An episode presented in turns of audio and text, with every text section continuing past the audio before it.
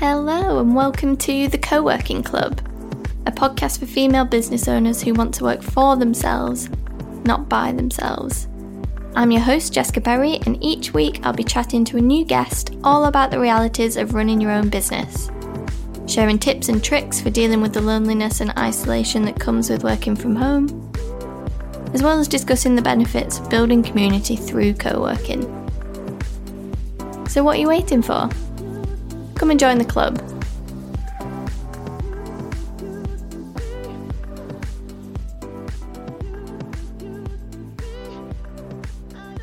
Hello, and welcome back to the Co working club. I'm so happy to have you here.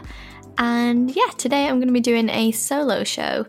So it's probably going to be quite a bit shorter than some of the interview episodes have been, but I hope you don't mind too much. It's just going to be kind of short and snappy. And I did a poll on my Instagram asking which topic you'd like to hear about the most.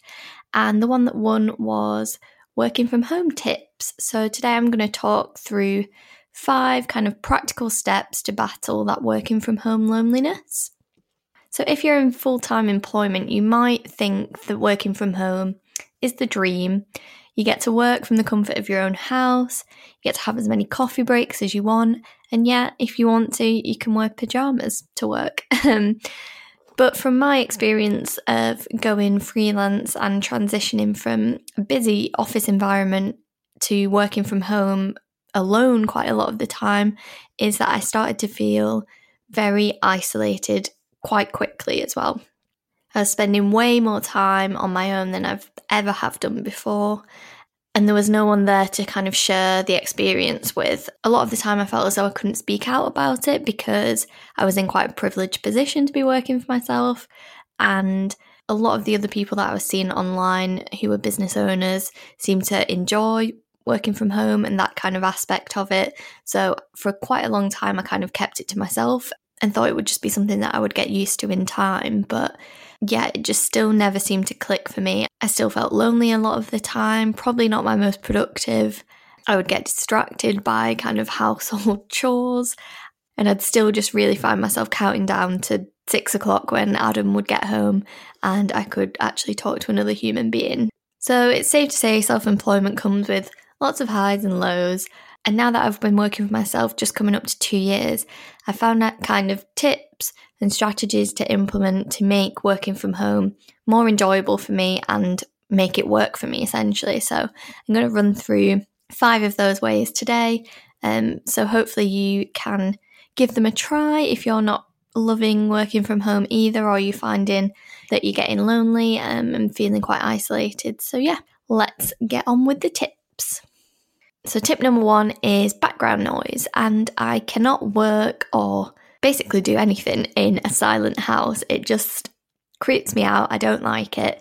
I always need to have some sort of background noise on. So, from the moment that I wake up to the radio alarm, and I keep that on whilst I get ready, um, have a shower, put my makeup on, do my hair, whatever. Yeah, radio on is blaring out, and um, that just sets me up for the day. I find I'm not particularly paying too much attention to it, but it's the it's on in the background and it doesn't take much thought. Um, and then when I move on to working, if I'm doing a task that doesn't require too much brain power, maybe if I'm doing emails or admin, something like that, I will usually put a podcast on in the background. And I'm a podcast addict. Um, I can listen to them all day, but what I found is that I would have them kind of continuously on in the background. And then at the end of the day, I would come to think, have I actually paid any attention to those podcasts? Have I taken in any of the valuable information? Probably not. So I've started to limit them purely to those kind of times when I'm doing slightly less labor intensive tasks.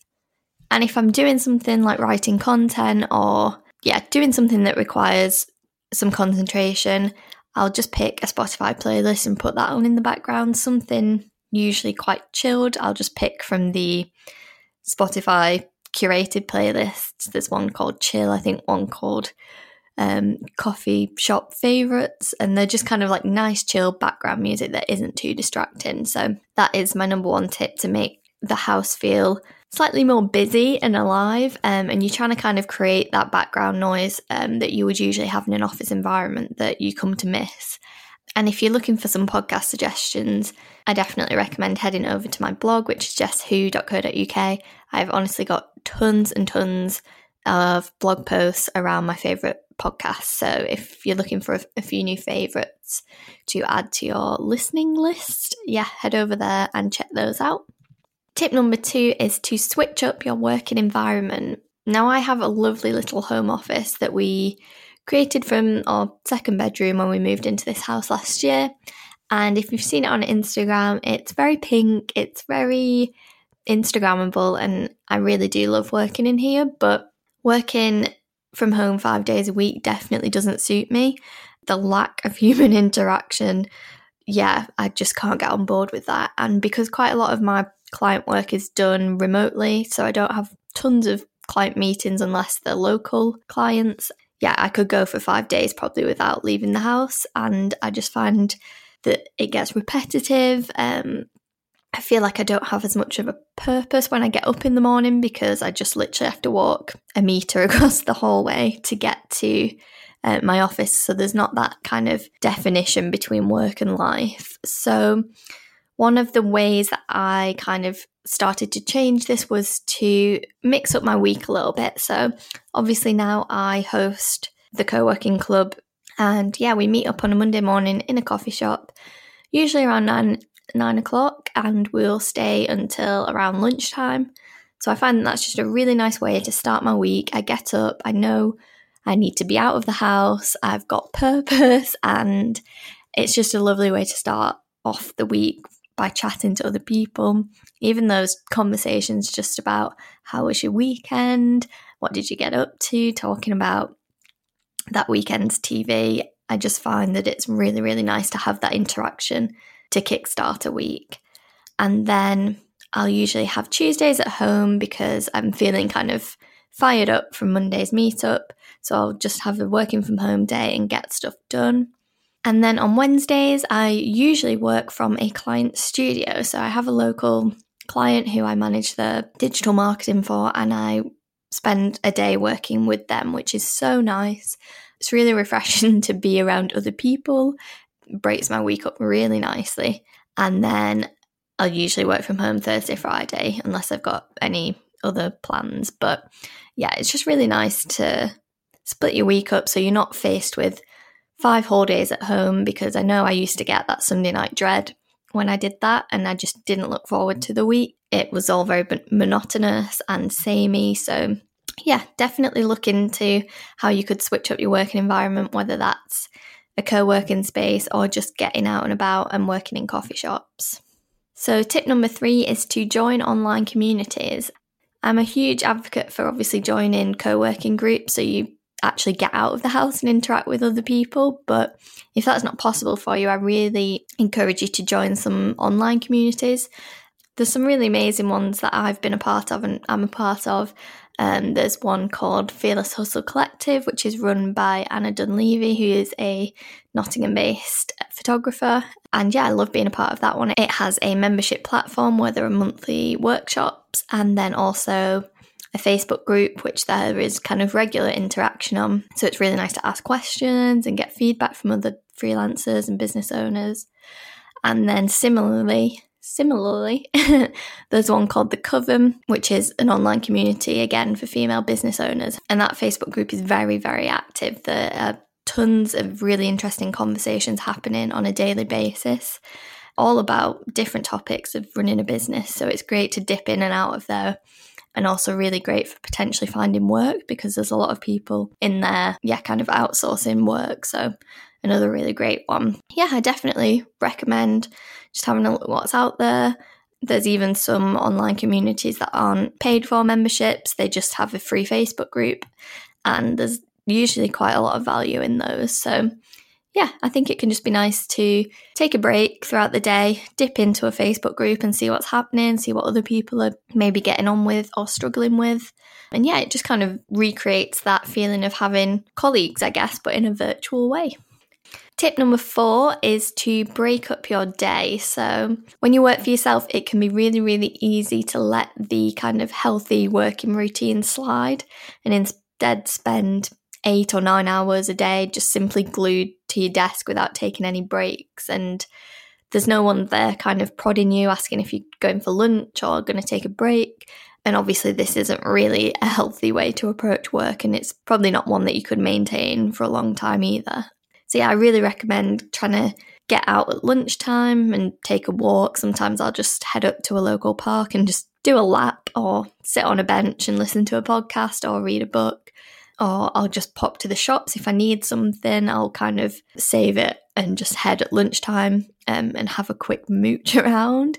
I do love a good trip to Sainsbury's to look at the homeware. So, yeah, even just that and having a little chat with the checkout assistant instead of using a self scan can just be a little way to bring some social interaction into your day. And if you can't get out of the house every day, because I know it can be a struggle sometimes, why not just kind of pop one of your friends a message at lunchtime for a catch up or jumping on Twitter is usually a really good way to see if there's any interesting chats or discussions happening that you can get involved in and just kind of having these little breaks in the day i find just helps with productivity and motivation as well. So yeah don't fall into the trap of just spending eight hours a day solid at your desk. You can take a break. It's one of the perks of being self-employed that you have more flexibility so definitely take advantage of that and the final tip, number five, is to attend events.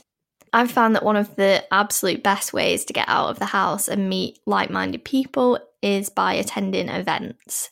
So, I actually host events myself, so as well as for the co working club, I've hosted events in Nottingham for two years now. So, I'm quite the regular, I know what to expect, and I no longer feel kind of daunted about turning up to an event alone because as long as you can strike up a conversation with someone, honestly, you'll be fine.